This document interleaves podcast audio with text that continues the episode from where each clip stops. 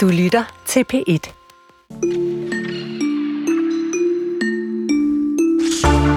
I sidste uge blev en tidligere spejderleder dømt for grove seksuelle overgreb på pigespejdere i foreningen, og det sker nærmest oveni, at en amerikansk Netflix-serie fortæller om en lang række overgreb i en spejderorganisation i USA.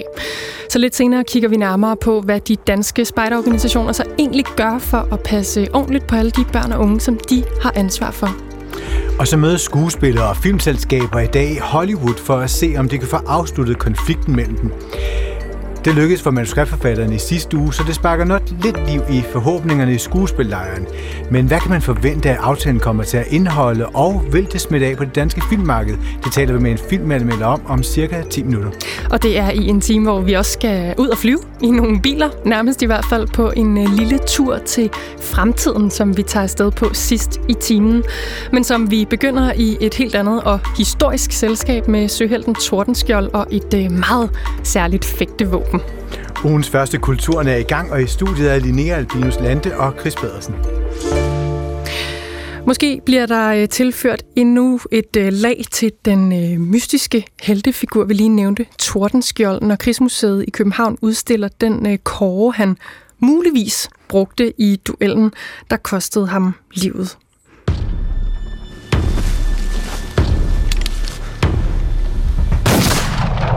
Mit navn er Christian Kold. Jeg var Tordenskjolds kammertjener. Af alle Tordenskjolds mange fjender var freden den værste. Ja, den danske søhelt Tordenskjolds død har fascineret og forundret. Her fik vi lige en lille bid af traileren fra filmen Tordenskjold og Kold, der udkom i 2016. Og fra i dag kan man på en ny minudstilling se en række af Tordenskjolds personlige ejendele, der udover kåren blandt andet omfatter et portræt af hans forlovede. Carsten Skjold Petersen, seniorforsker og museumsinspektør ved Nationalmuseet. Velkommen. Tak skal du have. Du kalder Tordenskjolds kåre for en fabelagtig og fascinerende genstand. Hvorfor er den det? Ja, det er der jo flere grunde til. Først og fremmest, fordi vi ved, at Tordenskjold bliver dræbt i en duel. Og det store spørgsmål er jo selvfølgelig, er det kåren, som han fægtede med? Mm. Og det er det spørgsmål, som vi kommer til at vende nogle gange her, eller vende nu med dig. I samler de her genstande, og så får I den her, der har direkte tilknytning til en ikonisk person. Hvad kan I bruge den til? Altså, udover at fortælle, ja, vildt, det er den her, måske. Jamen, vi er blandt andet også specialmuseum for det danske søværnshistorie. Og vi har jo en ganske få Tordenskjold-effekter, genstande, som vi kan knytte til hans person. Men denne her gang, så har vi fået samlet alt, hvad vi overhovedet har været i stand til at drive ind, også hjemkaldt fra udlån på andre museer, som Nationalmuseet har haft udlån. Mm. Så det er faktisk første gang, vi udstiller alle de her genstande samlet. Og derudover, så er der den her nye erhvervelse, nemlig kåren. Det kan jo være, der er nogen, der kender, eller mange kender Tordenskjold fra tændstikæskerne. Det er jeg helt sikker på.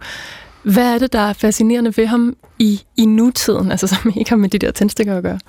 Jamen, jeg tror, at alle mennesker har brug for en eller anden heltefigur, og Tordenskjold, han er helten over dem alle, må vi sige. Han er den her dødsfagtende, fandenivoldske type, som kan fascinere os selv på en afstand af 300 år. Han går hovedkuls mod en overmægtig fjende gang på gang, og det er sådan, så hans overordnede i søværnet, de siger, der satte du godt nok lige skibene og mandskabets liv over styr her, men han har jo heldet med sig, og heldet følger den tossede, siger man. Og det fascinerer os, tror jeg. Du taler næsten som om man kan lade sig sådan inspirere af ham også i dag. Altså ikke direkte. Det tror jeg ikke, man skal ønske sig, fordi han har også været, i og med at han har de der karaktertræk, så har han også været en brutal type. Altså han har været en kriger med stort K. Han er sikkert sjov at have med på værtshus, hvis han sidder med ved dit bord, ikke hvis han sidder over på nabobordet. Okay, man skal være på hold med ham. Og den her kåre, den kan ikke spores længere tilbage end til 1990'erne, hvor den var ejet af en tysk privatsamler. Hvor sikker er man på, at den har tilhørt Tordenskjold? Jamen, der er en helt afgørende faktor, og det er midt på klingen af den her kåre, der er hans adelige våbenskjold ætset ind i. Og normalt på det her tidspunkt, så var det jo kongens spejlmonogram, som var ætset ind i klingen, og det er der jo ganske rigtigt også på den her. Men ovenover den, så er Tordenskjolds eget våbenskjold. Og det viser jo, det er hans kåre. Og nu kommer så det springende punkt. Jeg ved ikke, om vi skal gemme det til lidt senere. Kom med det. Lad os bare komme med det. De ganske få beretninger, vi har fra selve duellen, der nævnes det, at hans svenske modstander har en længere kåre, og vi ved, hvilken type den svenske officer fægtede med. Og den er ganske rigtig 15 cm længere end Tordenskjolds kåre her. Så det passer jo fint. Men det kunne være, at man også, kunne finde alle mulige andre kåre, der også var kortere end den svenske. Ja, altså vi ved jo, at da Tordenskjold dør, så bliver hans lejlighed her i København, ude på Christianshavn, den bliver forseglet. Altså dødsboet bliver opgjort og forseglet, og det vil sige, at vi har en fortegnelse over indholdet af det her dødsbo. Og der er også flere blankvåben og andre kåre. Men den her, den kan vi ikke dokumentere nogen steder, og det tyder jo på, at det måske er den rigtige. Hmm. Okay, den her duel, kan vi få lidt flere ord på, hvad var det, der foregik der i november 1720? Ja, Store Nordiske Krig var slut. Næsten 2 årtier lang krig mod Sverige. Og Tordenskjold, han var steget i graderne undervejs med sine fantastiske operationer, og var endt som viceadmiral, den yngste, vi havde haft. Og så, da krigen slutter, så bliver han jo nærmest arbejdsløs, og hvad skal sådan en velhavende, nyadlet ung officer, han er jo stadig kun 30 år, gøre? Han beslutter sig for at tage på dannelsesrejse ned i Europa, og så tager han til Tyskland, og der, til et middagsselskab, der møder han så ham, der så ender med at udfordre ham til duel. Og for at gøre en lang historie kort, de kommer op og skændes under det her middagsselskab, og det skal så afgøres udenfor på fortovet, hvor Tordenskjold giver ham en dragt pryl. Og hans svenske modstander, det tager han jo selvfølgelig meget ilde op. Han er også adelig, og det er mænd af ære, vi taler om her, så det kan han ikke lade være upasseret. Så han udfordrer simpelthen Tordenskjold til duel, som så jo går frygtelig galt. Mm, og koster Tordenskjold livet. Ja. Og den her kåre, det er jo ikke den eneste Nationalmuseet har, altså den nye, som I udstiller. I har den her samling. Hvad ved vi om, hvad den spillede, eller de her kåre har spillet for en rolle i samtiden? Altså har man med lige så stor fascination kigget på dem, som vi gør nu, og I gør, når I udstiller dem? Altså det er jo klart, de militære bare kåre. Men udenfor de civile samfund, altså når du gik på gaden i København, så var det kun de fineste folk i samfundet, der gik med kåre. Så det var også et standssymbol. Og det skal man ikke underkende. Og lige for en lille krølle på halen, der har været skrevet en del om den her kåre her de seneste par dage, og under tiden så kaldes den også en palask. Og lige for at afklare det der begrebsforvirring, som hersker, så er en palask, det er i virkeligheden en kåre med en bred klinge. Så man kan faktisk teknisk set kalde den begge dele. Så der er ikke sådan nogen anden, det er ikke sådan en eksakt videnskab, hvor det er en eller anden antal millimeter, der afgør, om det er den ene eller den anden type. Det er sådan flydende. Og hvorfor er det så i tvivl, om det var den her kåre, han brugte, da han mistede livet? Det er jo, fordi vi ikke kan spore den længere tilbage end 1990'erne, vel at mærke. Og der er jo et langt tidsrum forinden, vi taler over 200 år. Og den har jo selvfølgelig skiftet ejere et utal af gange op igennem årtierne. Og det er, når vi taler ting, der er så gamle, så er det nærmest altid umuligt at spore deres historik, medmindre de har været kongeligt eje. Mm. Og Carsten, hvad gør I så, hvis det viser sig på en eller anden måde, det ikke er den, og nu er den blevet promoveret nærmest som Tordenskjolds kåre, den her, måske den, han brugte i duellen, han døde af. Lige pludselig kommer der noget info ind fra højre, som viser sig, at nu kan vi faktisk dokumentere det helt forkert. Er det så ikke lidt pinligt for jer? Jo, helt klart, og vi vil selvfølgelig straks udfordre den, der kommer med de nye oplysninger til duel. Okay, den hypotese, den lader vi stå der. Tak for, at du ville komme ind.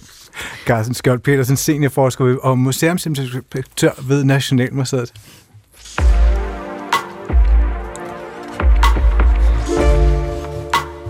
Og vi vender blikket mod det hvide lærred og de kæmpe store produktioner af for eksempel film som den her. En forhistoriefortælling til de omkring 10 år gamle Hunger Games-film. Den hedder Hunger Games: The Ballad of Songbirds and Snakes, og den kommer i november.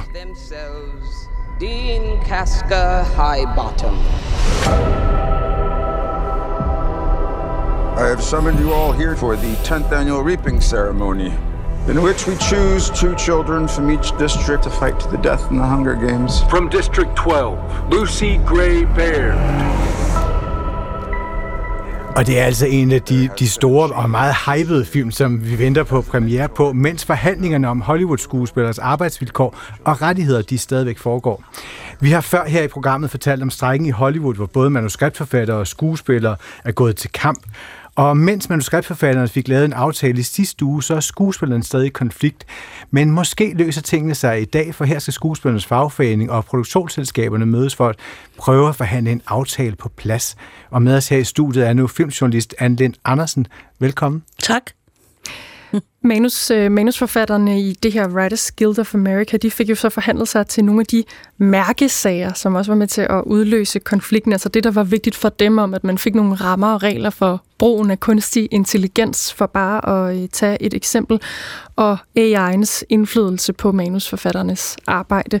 Hvad kan vi forvente af situationen for skuespillerne med det i baghovedet? Altså, der er klart nogle ting, som vil overlappe i kravene. Det er jo både det, du taler om, beskyttelse mod kunstig intelligensbrug, og det gælder også for skuespillerne. Og så gælder det jo også det, som forfatterne har fået også. De har jo fået en kæmpe lønstigning, der svarer til næsten 76% i det, man kalder residuals. Altså, at man får penge efter en serie, ligesom har været streamet x antal gange på en streamingtjeneste. Plus også en ordning med, at de faktisk får 50% bonus oveni de 76% stigning, hvis serien er blevet set af mere end 20% af streamingtjenestens abonnenter de første 90 dage. Så det er jo en betydelig lønstigning, de har fået, som bare et af tingene, og det kommer vi helt klart til at se, tror jeg, lappe over i skuespillernes overenskomst.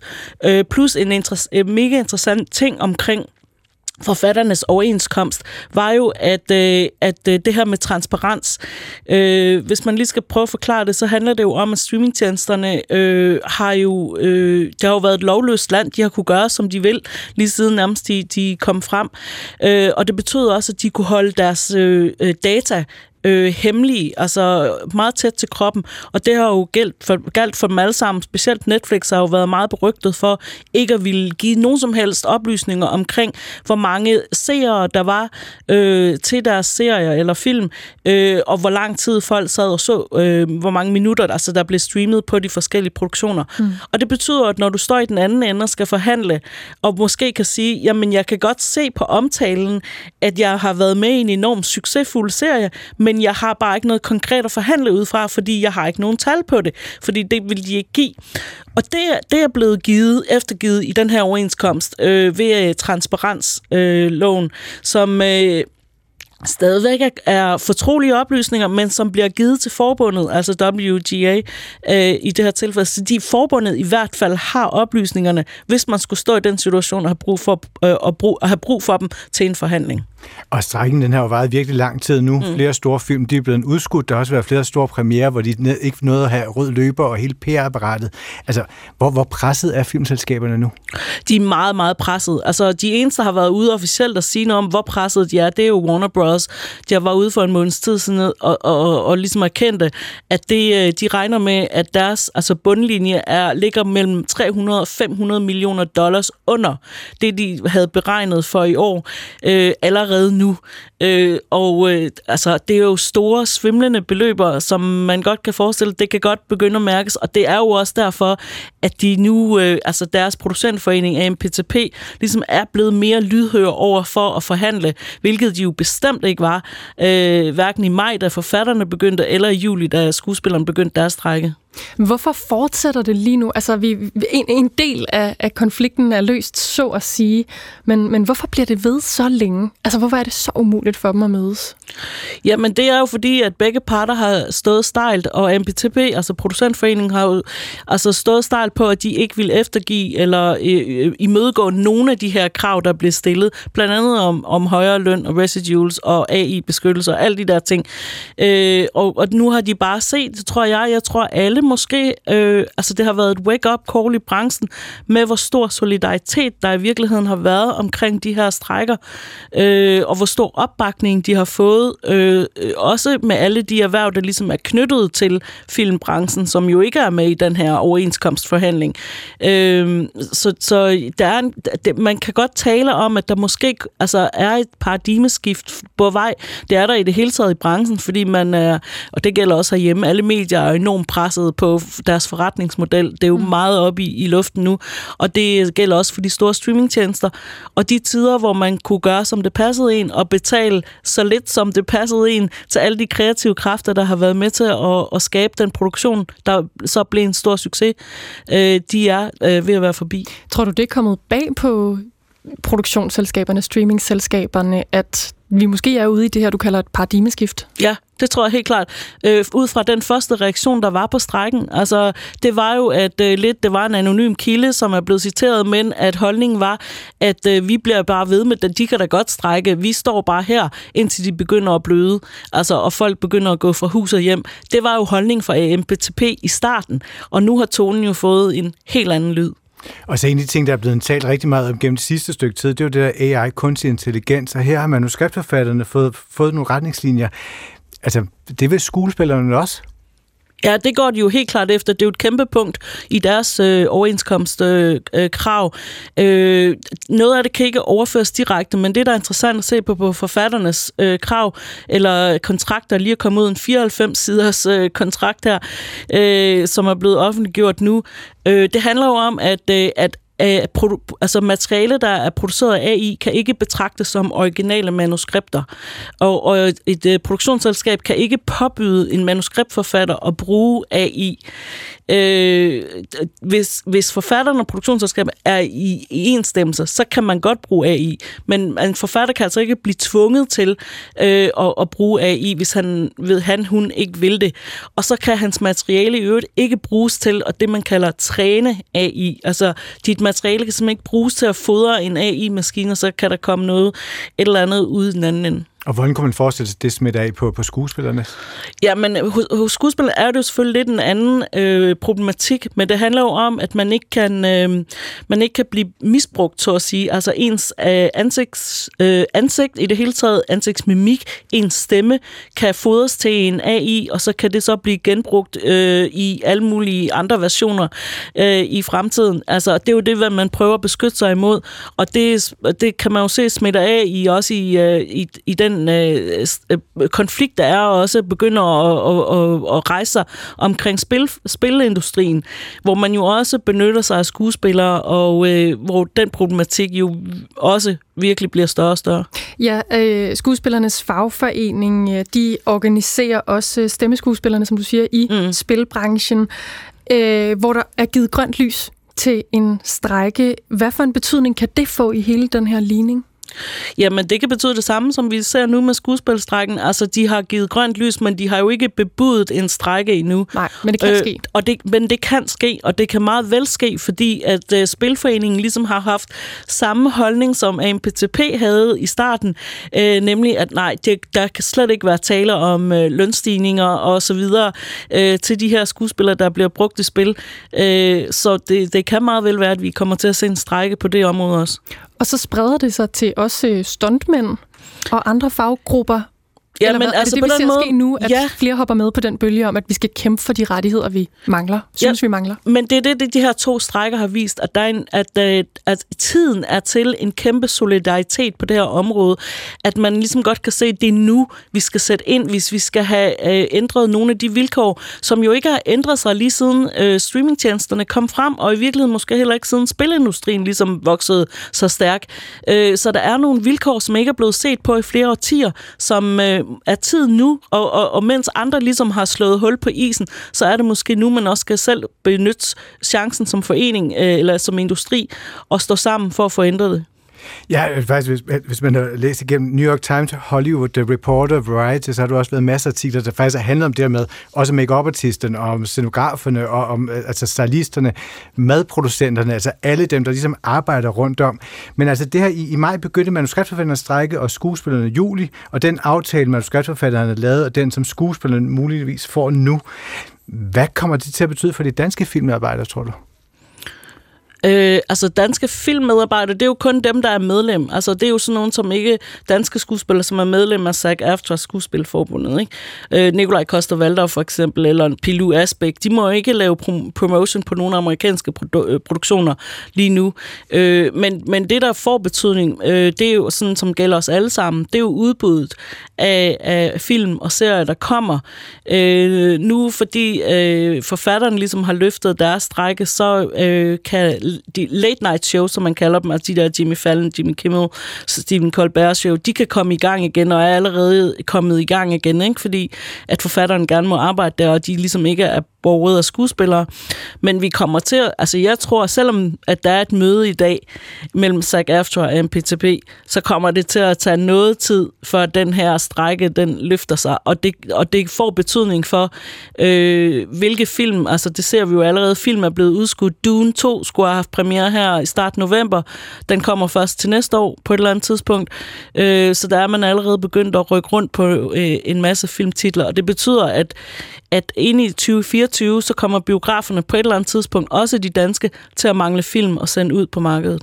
Og Anne-Lind Andersen, hvis nu vi lige vender hele vores blik fra strækkerne og konflikterne i USA og på det danske marked, så ved vi jo, som det er med så meget andet import af alt mulig form for kultur fra USA, at på et tidspunkt så influerer det også os her, og måske også på fagforeningsniveau. Altså, hvad kan det her betyde for kommende overenskomstforhandlinger i en dansk parallel, altså hvor man jo også forholder sig til streamingtjenesternes magt på markedet?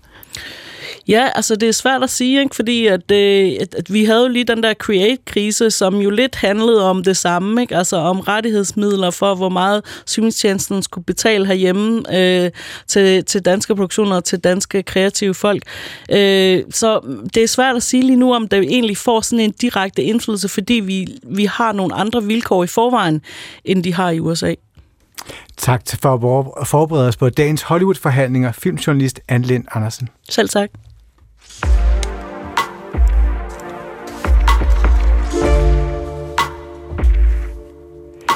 En tidligere spejderleder fra en unavngiven dansk spejderforening blev i sidste uge idømt fængselsstraf for grove seksuelle overgreb, intime berøringer og blufærdighedskrænkelse af flere pigespejdere i foreningen.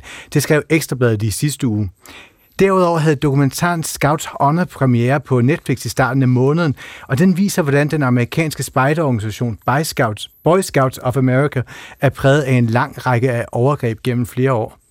Det er vigtigt i den her forbindelse både at slå fast, at vi ikke ved, hvem den her føromtalte fængselsdømte spejderleder er, altså den danske, og hvilken spejderforening han var en del af, og at spejdermiljøet i Danmark er meget anderledes selvfølgelig fra det amerikanske. Men ikke desto mindre, så fylder spørgsmål om trivsel og velfærd inden for spejdermiljøet i den offentlige bevidsthed for tiden og flere grunde. Derfor kontaktede vi Danmarks anden største spejderforening, KFUM, spejderne. De har nemlig reageret på den her Netflix-dokumentar på deres hjemmeside ved at skrive et nyhedsbrev. Det ligger frit tilgængeligt for alle, og her forklarer de, hvordan KFUM-spejderne arbejder for at skabe trygge rammer for alle deres medlemmer. Og da vores reporter Joachim Kruse Rasmussen talte med generalsekretær i KFUM-spejderne Ole Buch-Rabæk, så indledte han med at spørge, hvorfor de talesatte Scouts Honor-dokumentaren på deres hjemmeside. Det har vi, fordi at vi går ind for, at der er fuld åbenhed omkring alle aspekter af det at være spejder. Så når der kommer en dokumentarfilm, som berører temaet omkring spejderarbejde, så er vi selvfølgelig opmærksomme og vågne. Og det vi meget nødig vil have, det er, at vores spejdere, eller de forældre til de spejdere, der er medlemmer hos os, de går nervøse over, om det er trygt at være spejder hos KFUM-spejderne. Så lige så snart vi ser, at der er en historie, som drejer sig om børn eller unges trivsel, så reagerer vi, fordi vi gerne vil have fuld åbenhed, og vi vil gerne have en løbende dialog omkring de her ting. Vi værner utrolig meget om de unge og børnenes trivsel, så vi tror, at ved at have dialog omkring hele det her område, så er vi rigtig godt på vej i forhold til at skabe det tryggeste børnefællesskab, man noget kan. Og I lavede det her opslag faktisk inden, at den her dokumentar på Netflix, den havde premiere. Var der nogen af jeres medlemmer, der har reageret på dokumentaren sådan til jer? Nej, det er der faktisk ikke. Altså, vi så jo, at Netflix havde annonceret, at de ville sende den her dokumentarfilm. Og lige så snart vi så det, så tænkte vi, okay, hvordan sikrer vi, at der ikke sidder nogen derude og ser den her dokumentarfilm og bliver nervøse for, hvordan vi håndterer børn og unges trivsel hos spejderne. Så derfor skrev vi med det samme, at vi har den her måde, vi gør det på her i Danmark, og som vi er enige om et meget stærkt netværk blandt foreninger i Danmark om, at vi har børnenes trivsel som det allervigtigste. At så vil vi være på forkant med, om der skulle komme nogle spørgsmål. Vi har faktisk ikke oplevet, at der har været spørgsmål, så jeg tror egentlig, at vores medlemmer og forældrene og omverdenen er utroligt trygge ved den måde, vi håndterer tingene her hos os. Og hvis vi spoler tiden lidt tilbage, så var der i 2019, der kom det frem gennem en DR-dokumentar, der hed De Skjulte Overgreb, at en 48-årig mandlig spejderleder fra KFUM-spejderne, han havde over en længere periode forgrebet sig seksuelt på mindst 28 børn. Og i den forbindelse så indførte I efterfølgende en række, I kalder det samværsregler, som blandt andet ligesom bestemte, at spejderledere ikke længere måtte sove alene med de her børn. Sådan mere specifikt, hvad er det her? Hvad handler de her samværsregler om? Jamen altså, samværsreglerne er sådan en overlægger for hele den måde, som voksne er sammen med børn, når man er spejder, eller det er også noget, som foreningslivet i Danmark generelt er gået enormt meget ind i. Og som jeg sagde før, så har vi et meget tæt samarbejde med andre foreninger, med myndigheder omkring, hvordan vi håndterer det her område bedst muligt. Altså vores samværsreglers udgangspunkt, det er, at vi altid tager børnenes trivsel alvorligt, og vi tager altid børnenes trivsel som det første, når vi er sammen med børnene. Det vil sige, at vi har en række tematikker, en række samværsregler, som de lokale grupper de ligesom skal overholde. Og så skal de hvert år ude i de lokale grupper lave en opdateret version af deres samværsregler, som de så skal bekræfte overfor landsorganisationen, at de har lavet. Og der er forskellige temaer, man skal forholde sig til. Det er for eksempel i forbindelse, som du selv siger, med overnatning. Det kunne også være i forbindelse med omklædning, hvis man er ude og bade. Det kunne være, hvis man hjælper et barn, der for eksempel kunne være sengevæder, eller sådan intime situationer, hvis man hjælper med at skifte bukser, eller sådan, hvis der er en, der har tisset bukserne, at man er helt sikker på, at barnet er tryg i den situation. Det kan også være noget med, hvordan man kommunikerer på sociale medier, og så er vi meget opmærksom på, at alle er klar over, at man ikke kan være indledt kæresteforhold med en spejder, der er under 18. Det vil sige, hvis der er en leder, der er 25, kan vedkommende ikke blive kæreste med en 17-årig spejder. Det er skolelærerparagraffen, som vi selvfølgelig skriver ind i vores samværsregler, som jo gælder for alle, der har med børn og unge at gøre i Danmark. Og det er sådan en løbende dialog, vi har, og det vi rigtig gerne vil opnå, så man kan sige, på den ene side, så kan man opstille nogle ret faste rammer og nogle faste regler, men det vi egentlig er allermest optaget af, det er, at der hele tiden er en samtale ude i grupperne, ude i det lokale spejderarbejde, og ude i foreningslivet generelt, hvor man jo lærer at kende forskel på, hvad der er omsorg, og hvad der er et overgreb, ved at tale om tingene. Så vi vil rigtig gerne have, at lokale spejder har nedbryder tabuer omkring, hvordan det er, vi omgås med hinanden, sådan at vi får det mest trygge forhold, man overhovedet kan opnå. Og der synes jeg faktisk, at vi er kommet rigtig, rigtig langt inden for de sidste år. Og det er ikke noget, vi sådan stopper med at gøre. Vi vil hele tiden arbejde med, hvordan skaber vi de stærkeste og de tryggeste børnefællesskaber, man overhovedet kan forestille sig. Så det lyder til, at de her tiltag, I har gjort, det har båret frugt, at der er en god trivsel, som I oplever det i KFUM-spejderne i dag? Altså det er helt klart mit indtryk, at der er virkelig, virkelig stærke holdninger og forhold til, hvordan det er, man omgås med hinanden.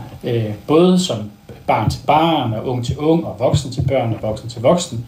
Og det tror jeg faktisk skyldes, at vi har haft så stor fokus på den her samtale. Altså vi har virkelig, virkelig lagt vægt på, at det her, det vigtigste er, vi kan sagtens pege på nogle paragrafer, og vi indfører obligatoriske børneattester, vi henter børneattester på alle medlemmer over 15 år. Men det allervigtigste, det er, at man taler sammen om, hvad grænser er, og hvad det vil sige, at grænser brydes. Altså jeg kan selvfølgelig garantere, at der ikke sker noget igen. Det kan ingen, vi har... DGI og spejderbevægelsen har jo til sammen, altså idrætten og spejder og foreningslivet har jo 1 million medlemmer. Og vi kan jo ikke sikre, at der ikke sker noget i foreningssammenhæng overhovedet, men vi kan i hvert fald gøre alt, hvad vi overhovedet kan, og jeg føler, at vi er på vej i en rigtig god retning. Og vi er et rigtig godt sted, og det har vi jo egentlig været i mange år, men at vi har nogle rigtig gode værktøjer, som vi hele tiden arbejder med på tværs af foreningslivet. Mm. KFUM-spejderne er Danmarks anden største spejderforening. Og Danmarks største spejderforening, den hedder Det Danske Spejderkorps. Og de skriver både i deres såkaldte tryghedsvejledning og i deres samværspolitik, at de årligt oplever, at der er episoder med spejdere, ledere eller andre frivillige i Det Danske Spejderkorps, som, de skriver, oplever mistrivsel, omsorgssvigt, krænkelser eller overgreb. Kan du på vegne af KFUM-spejderne genkende det her? Altså, det Danske Spejderkorps gør et kæmpestort og enormt godt stykke arbejde på det her område, ligesom os selv og andre medlemmer af Forenings Danmark, så er jeg faktisk ret sikker på, at de har fuldstændig styr på deres forretning. Og det kan jeg ikke rigtig gå ind i, altså hvad det er, de skriver på deres hjemmeside, men jeg kan i hvert fald sige, at vi oplever også i KFUM-spejderne at møde børn, som måske mistrives i rigtig mange andre sammenhænge. Altså vi møder jo børn, som mistrives i skole, vi møder børn, der mistrives i deres hjem. Og det er jo enormt hårdt at se for de lokale spejdere, hvad er det egentlig, der sker med de her børn, når de kommer til os. Men vi kan også mærke, at noget af det, vi tilbyder, det er faktisk lige præcis nogle trygge alternativer til nogle af de steder, hvor der kan være større mistrivsel. Altså, jeg er meget stolt af, at vi faktisk på den måde kan rumme en stor gruppe af børn og unge, som i andre sammenhæng har lidt svært ved at passe ind. Og det er noget af det helt centrale ved spejder, det er, at vi har virkelig, virkelig plads til mange forskellige mennesker, også mange forskellige måder at være på. Jeg tror ikke, hos os har vi ikke en opfattelse af, at vi oplever internt i organisationen overgreb eller noget, der ligner årligt. Altså det er i hvert fald meget sjældent, vi hører om det, men vi kan jo ikke, vi kan ikke være ansvarlige for, om børn de trives i skolen, men det vi kan være ansvarlige for, det er, at de trives, når de er hos os, og så giver dem nogle gode oplevelser, som forhåbentligvis kan sikre deres selvtillid og deres selvværd, sådan at de tager det med andre steder hen. Mm. Og vi startede med at tale om den her Netflix-dokumentar Scouts Honor, som jo altså foregår i USA, langt væk fra det danske spejdermiljø. Hvor meget minder, eller man kan også spørge, hvor forskellig er det danske spejdermiljø fra det amerikanske, som man ser i den her dokumentar? Jamen, det er meget forskelligt, vil jeg sige. Den amerikanske spejderbevægelse er bygget op på en anden måde og har en anden struktur. Men jeg ved også, hvor meget fokus der er blevet på hele det her område, der hedder unge og børn, børn og unges trivsel. Den verdensorganisation, vi er medlemmer af, og som den amerikanske spejderbevægelse også er medlemmer af, der hedder WOSM, eller World Organization of the Scout Movement, den har implementeret et meget strikt arbejdsprogram, som hedder Safe from Harm, som alle medlemmer af den her verdensorganisation skal implementere ude i deres landsorganisationer. Og der er amerikanerne i gang med en kæmpe stor selvransagelse. Og indholdet af dokumentarfilmen, altså man kan sige, altså jeg bliver jo også rystet, når jeg ser den, og jeg hører om de historier, der har været, og tænker også, hvordan kan det dog ske? Og jeg har den største og den dybeste medfølelse med dem, der det er gået ud over i USA. Ligesom der jo desværre sker overgreb på børn i andre organisationer og andre steder i samfundet. Men det vi kan som spejderbevægelse i Danmark, det er hele tiden at være opmærksom på, at det her det er noget, der kan ske, og derfor opbygge en, hvad skal vi kalde det, en kritisk infrastruktur om hele vores samværsområde, så vi skaber det her meget, meget stærke og trygge børnefællesskab, som jeg mener, vi faktisk er rigtig godt i mål med, og vi har skabt i stærkt samarbejde både med myndigheder og foreningsverdenen generelt. Så på den måde, der er vi meget langt foran i forhold til andre steder i verden, når det kommer til trivsel og tryghed. Og det er takket være samarbejde, også takket være myndighederne, og takket være den fokus, der er på derhjemme. Og det sagde altså Ole Buch-Rabæk, generalsekretær i KFUM-spejderne, som altså er Danmarks anden største spejderforening. Og nu skal vi vende os mod dig, Morten Gade. Du er generalsekretær i Det Danske Spejderkorps, Danmarks største spejderforening med mere end 35.000 medlemmer fordelt over 400 spejdergrupper. Velkommen. Tak skal du have. Hvad gør I for at sikre en god stemning og velfærd og for at forebygge overgreb i Det Danske Spejderkorps? Jamen, vi gør rigtig mange ting.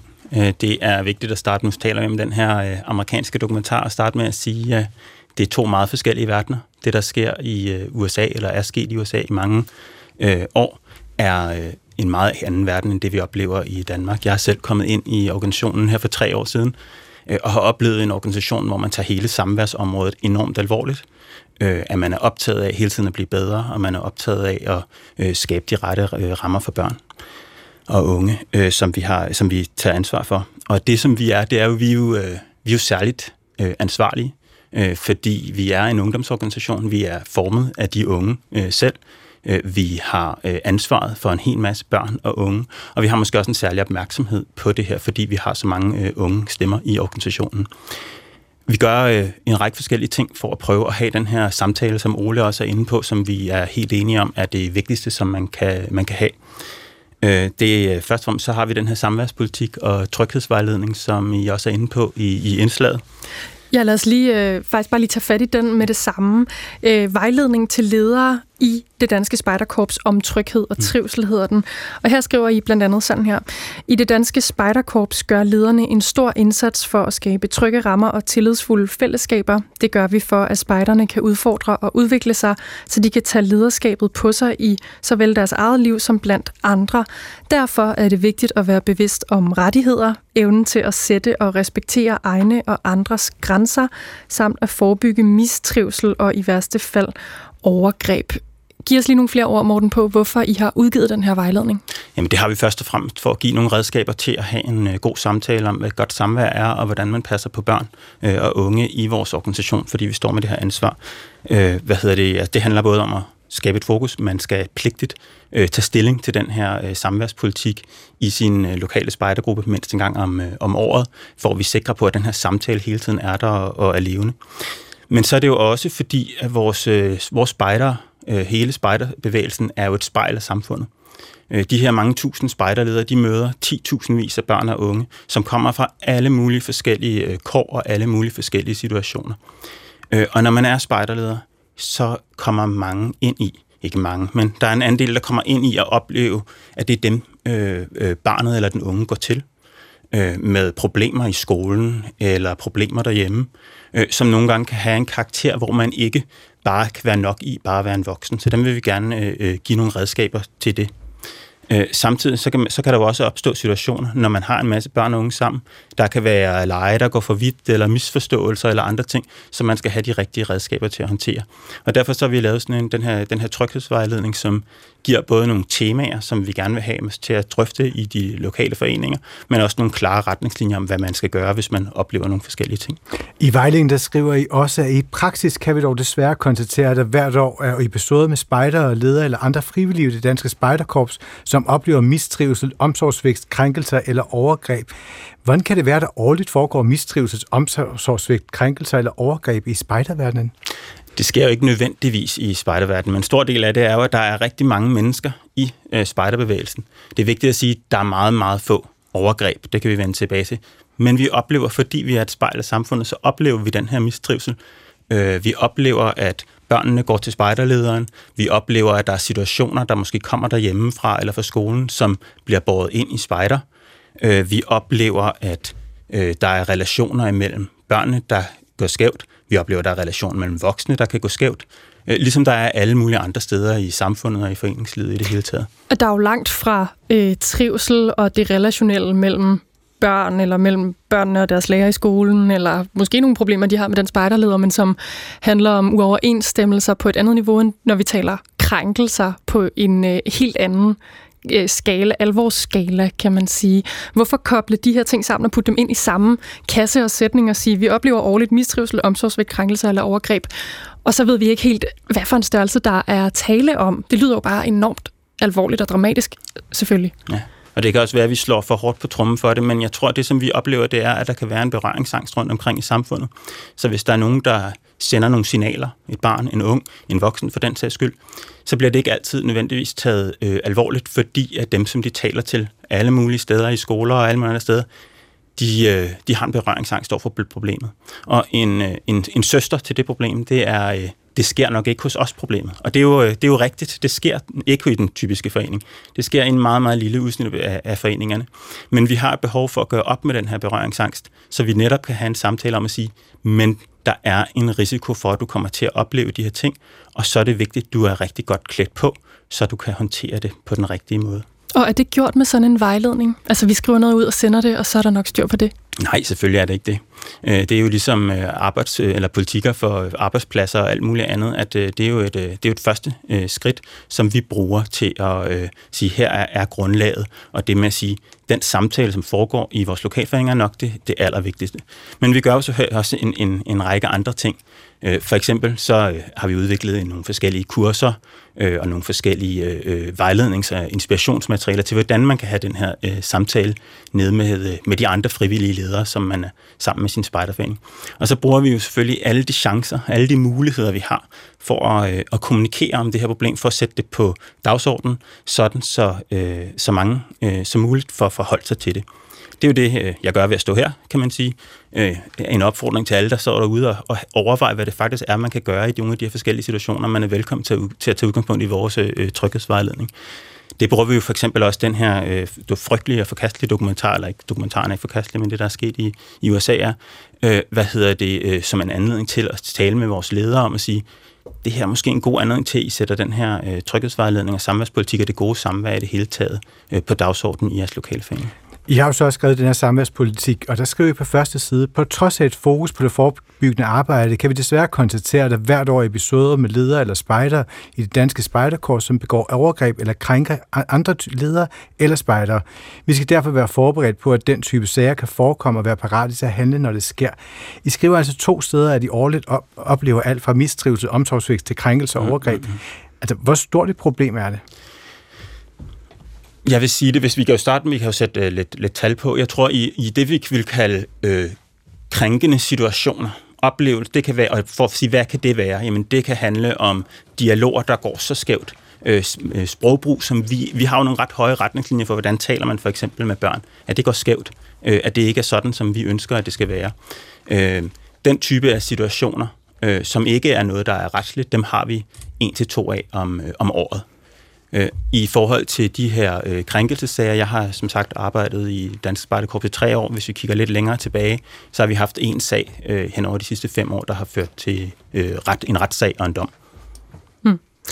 Tak for, at du kom ind, Morten Gade. Tak, vil jeg måtte.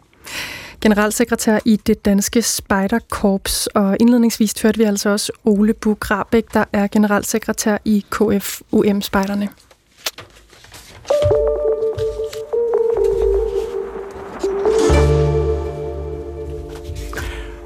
Odense bliver måske en af de første byer i verden med flyvende taxaer. I sidste uge var Odenses borgmester Peter Rahbek Juhl i Sydkorea for at diskutere de såkaldte Urban Air Mobility-droner, fremtidens flyvende taxier og muligheden for at få dem til Fyn. Det skrev Politikken. Og vi ved ikke, om de flyvende dronetaxaer bliver en realitet, men en ting er sikker. Mennesket har i lang tid været fascineret af tanken om den flyvende bil. Det er da også ret vildt at forestille sig, ikke? Altså, jeg ved godt, de fleste har prøvet at flyve, kan man godt sige, men en bil, der pludselig hænger derop, det, jeg synes, det lyder vanvittigt. Nå, eksemplerne strækker sig jo fra Harry Potters, den her Ford Anglia, Harry Potter Hemmelighedernes Kammer, som den hedder, til Ridley Scott's Blade Runner fra 1982, som vi faktisk kan høre lidt lyd fra her i baggrunden. Og nu har vi fået besøg af dig, Niels Dahlgaard. Ja. Yeah. Velkommen. Jo, tak. Ph.D. i nordisk litteratur med fokus på science fiction. I hvor høj grad er flyvende biler et tilbagevendende element i den her genre? Det er jo, det man kan sige er, at mennesker har altid drømt om at flyve, som jeg også var inde på, og før i tiden forestillede man sig det med magi, ligesom man jo i øvrigt gør med Harry Potter. Den Ford Anglia er jo ikke en helikopter eller noget, det er jo en magisk bil, ja. Og det falder lidt uden for min speciale interesse, men det der sker i omkring slutningen af 1800-tallet er jo, at man begynder at få tekniske fremskridt og begynder at forske i de her ting, og begynder at lave luftskibe og begynder at lave flyvemaskiner, det kommer så lige ind i det første årti. Der går så endnu længere, inden almindelige mennesker kommer ud og flyve i dem, men det er noget, der optager folk. Og noget af det, der optager folk, er jo sørgeligt nok. Nu får vi zeppeliner, hvad kan vi bruge dem til militært? Ikke? Efter 2. verdenskrig bliver verden jo mere moderne, og flere mennesker får bil, og så er det jo meget naturligt at tænke på, at vi vil da også gerne have enten en rygsækraket, altså en jetpack, eller, som må være besværlig i regnvejr, tænker jeg, men eller en decideret bil. Vi skal bare derop. Det er simpelthen præmissen. Det er fedt at flyve. Der er mange forskellige baggrunde, tror jeg. Jeg tror, at den ene er den der, den almindelige fremskrivning af teknologien, ikke? Mere, ikke? Hvis det er fedt med en bil, og endnu federe med 2 biler, så må det være rigtig fedt med 2 biler og en flyvebil, ja. Ikke? Så det er en del af det, ikke? Altså, og så er der i det hele taget, hvad kan man bruge sådan noget til, ikke? Hvad er dit bud på, hvorfor det overhovedet har været interessant for science fiction forfattere at inkorporere de her flyvende biler? Er det simpelthen bare som et billede på, at teknologien er noget ekstremt langt og længere, end vi omgiver os med? Altså, det går som regel sådan i science fiction, at en idé eller et koncept eller en teknologi optræder først som noget nyt, der skal beskrives og introduceres. Hvis man kigger på de tidlige historier om fly for den sags skyld, eller om rumraketter, så er de fyldt med detaljerede beskrivelser af, hvordan de kan tænkes at være indrettet. Men så efterhånden, så bliver det ikke nødvendigvis fordi de kommer til at eksistere i virkeligheden, men fordi der optræder konventioner, der udvikler sig konventioner om, hvordan man beskriver dem, der er så mange historier, der tager fat i dem, at så bliver de sådan set ligesom en baggrundsting. Og så bliver det ikke historier om flyvende biler, men historier med flyvende biler. Og det gælder altså alt muligt. Det gælder radio, det gælder, altså hvis man kigger op gennem genrehistorien.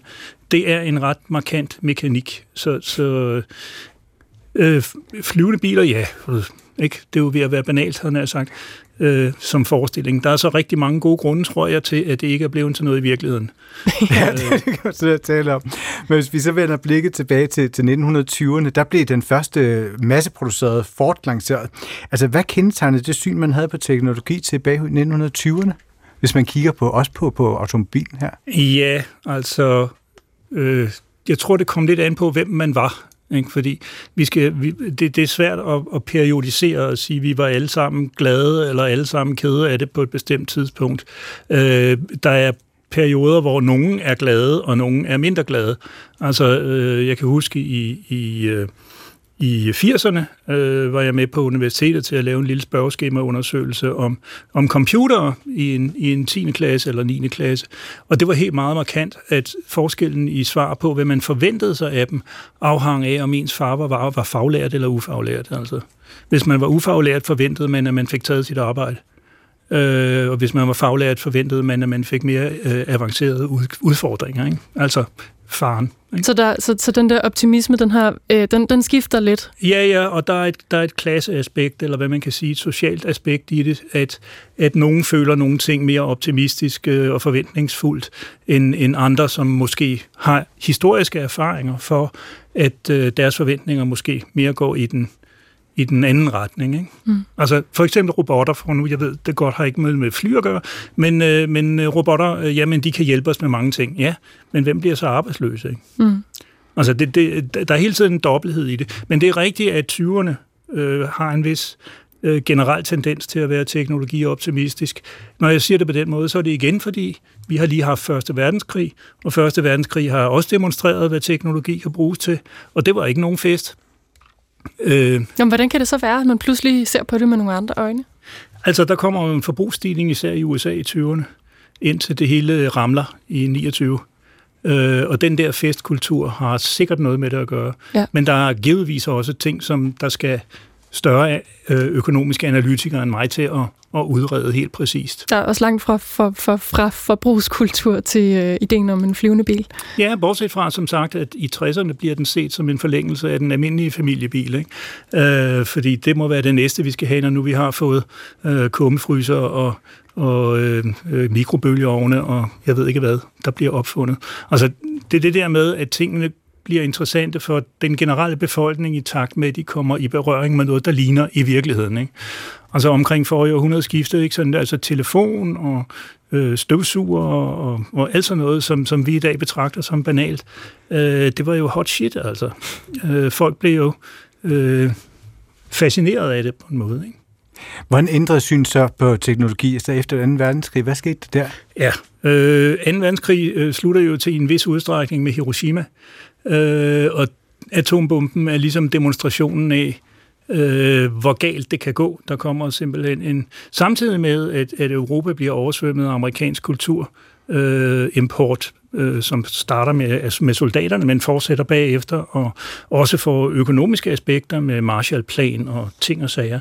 Altså amerikanerne påvirker Vesteuropa helt systematisk og meget effektivt, og en del af den påvirkning af oplevelsen af igen ny start, og særligt hen i slut 50'erne og op i 60'erne, afsætter det sig jo også som et forbrugsøgelse, altså forbrugsforøgelse, at menigmand får flere penge mellem hænderne, og man kan få råd til Villa Volvo, og ikke nødvendigvis en Volvo, men en nogenlunde almindelig familie har råd til et hus og en bil, og måske endda et sommerhus. Ikke? Altså, og det havde man sørme ikke haft i 40'erne. Altså der skete noget der.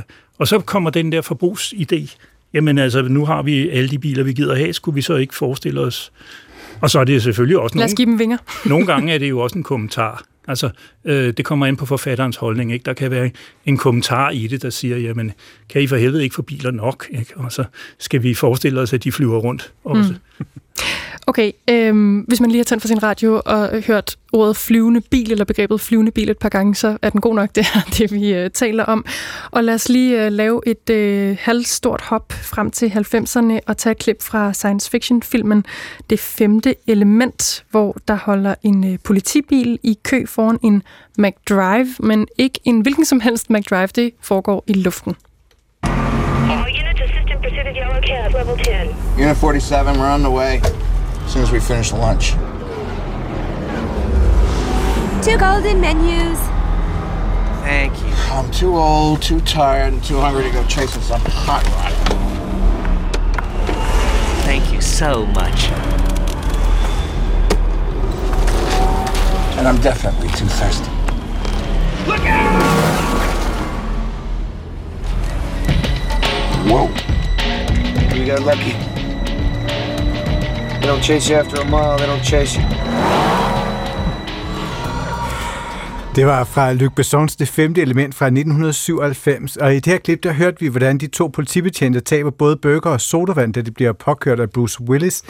Hvordan bliver de flyvende biler vist og brugt i den her film?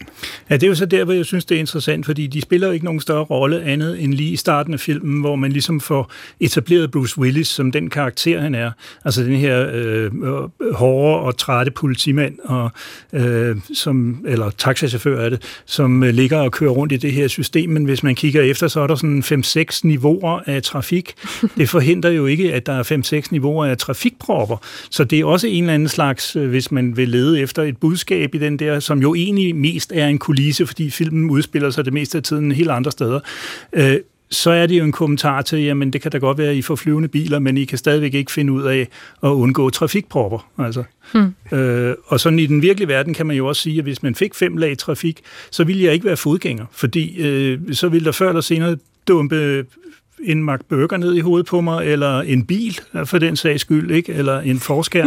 Altså, det kunne også være, at du ville få nogle skatte. Nogle skatte ville dumpe ned i armene på dig. Ja, altså jeg er mest bekymret for større mængder metal. Altså, jeg tror ikke, altså der er sikkert mange gode grunde til, at man ikke har udviklet meget på det. Det er bare ikke der, man skal have et løst dæk. Nej, det er så vidt, jeg kan forstå, det der Odense-folkene er i udlandet for at undersøge. Det ligger jo i virkeligheden i forlængelse af droner, snarere end det ligger i forlængelse af biler. Ikke? Altså, de har sikkert fundet på en måde, og de vil gøre persontransport ud af det, men det er stadigvæk basalt set den samme idé, som at du får dine varer leveret ind af vinduet med en drone, i stedet for med et cykelbud. Ikke? Ja, lad os lige opholde os et øjeblik ved nutiden, fordi vi har talt om den her bølge af det optimistiske og pessimistiske, der ligesom møder hinanden og clasher lidt, og som har skiftet gennem tiderne i alle de årtier, vi har forholdt os til muligheden for at flyve i en bil. Hvor vil du sige, Niels, at vi står i dag? Jeg tror ikke, bortset fra lige de der folk i Odense, så ved jeg ikke, om der er ret mange, der faktisk diskuterer flyvende biler som sådan, men det kan være, det kommer, når nu den her droneteknologi bliver udviklet. Og jeg ved ikke, om jeg synes ikke, den er egentlig en relevant markør for, om vi ser positivt eller negativt på fremtiden. Fordi fremtiden kan gå af helvede til, selvom vi har flyvende biler, og den kan også blive udmærket uden flyvende biler og med flyvende biler. Jeg tror ikke, det er den afgørende faktor. Så hvad står vi så inde i sci-fi lige nu? Hvad for nogle temaer ser du der? Altså rent kvantitativt, så er det, der udkommer i bogform, nu snakker jeg ikke om film, men det er også indover, men det er young adults, det vil sige ungdomsbøger, der også kan læses af voksne og bliver læst af voksne, som er dystopiske eller postkatastrofiske, det vil sige, de foregår i en verden, hvor der har været en katastrofe, og så bliver der etableret et dystopisk samfund, det vil sige et dårligt regime, og for mig er det en skræmmende symptom på, fordi de har mange unge læsere, de her bøger, ikke? Ellers ville de heller ikke blive ved med at lave dem. Og det er ikke, fordi jeg tror, man automatisk bliver påvirket af en bog, man læser, men jeg tror, at man et stykke hen ad vejen kan se sig selv som unge i de her dystopiske romaner. Det er unge uden indflydelse, det er unge, der befinder sig i et dårligt system, som deres forældre har skabt. Den helt gennemgående holdning i de her bøger er, at forældre lyver. De voksne lyver, simpelthen. Jeg har lige færdiggjort en bog, hvor jeg har læst 250 af dem, altså 250... Af de her young adult romaner? Ja. De er alle sammen kommet på dansk inden for de sidste 20 år. Mm. Så der er gang i den altså. Og hvor meget fylder hele klimaproblematikker? Det er jo ikke noget, vi har nævnt lige nu, hvor vi taler flyvende biler, men det er jo ret relevant lige at trække ind. Hvor meget fylder det i det, vi må jo håbe, at de flyvende biler bliver elbiler eller nogle andre udstødningsfri biler, fordi hvis man skal forestille sig dem som dieselbiler eller benzinbiler, så får vi et ekstra problem oven i alle de andre. Det man kan sige er, at de unge mennesker, der læser ungdomsromaner, young adults, de er meget klimabevidste, de er meget økologisk bevidste, fordi det er noget, der er meget i medierne og i undervisningsmaterialer, og der er mange, der simpelthen går rundt og har klimaangst som et psykisk symptom. Så det fylder selvfølgelig meget. Der er masser af historier, der foregår i en verden, hvor polerne er smeltet, og der er oversvømmet, og alt sådan nogle ting der. Niels Dahlgaard, inden vi helt slipper dig, kan vi lige nå et klip fra filmen Tilbage til fremtiden 1989, hvor vi rejser frem til tiden år 2015, og den kan vi lige høre lidt fra her.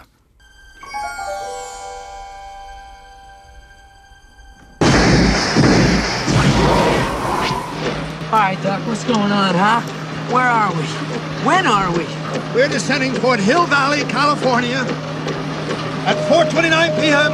on Wednesday, October 21st, 2015. 2015? Tilbage til fremtiden 2, hviskede min producer lige i øret på, men det skal jeg huske at sige, fra 89, hvor vi er i 2015. Indeholder både flyvende biler og flyvende skateboards. Hvorfor tror du aldrig, at det er blevet til noget, i hvert fald indtil videre med de der flyvende biler? Ja, altså igen, der må være nogle overvejelser, fordi hvis der var nogen, der kunne se en kommerciel fidus i det, så ville de være blevet videreudviklet. Jeg tror simpelthen bare, der er så mange forhindringer, både juridiske og personskademæssige, at jeg ved det ikke. Og de der skateboards er jo, kan man sige, det er en variation for unge, ikke? Altså, vi har skateboarder i 80'erne og 90'erne i stor stil. Skateboards er hot i 80'erne, og så forestiller vi os nogen, der kan svæve, altså hoverboards, som man har talt om også andre steder. Så skateboardet taler på en eller anden måde ind i det hele den her, det skateboardet, vi skal flyve på i stedet for. Om Odenses luftrum vil være fyldt med flyvende dronetaxer med på, det må tiden vise, men tak til dig, Niels Dahlgaard, Ph.D. i nordisk litteratur, med fokus på science fiction. Tak fordi jeg måtte komme. Det måtte du selvfølgelig meget gerne, og vi er tilbage lige om lidt, om 3 minutter og 18 sekunder. Ja. Når der lige har været en radioavis, Chris, så er der meget mere kultur. Det er der bestemt.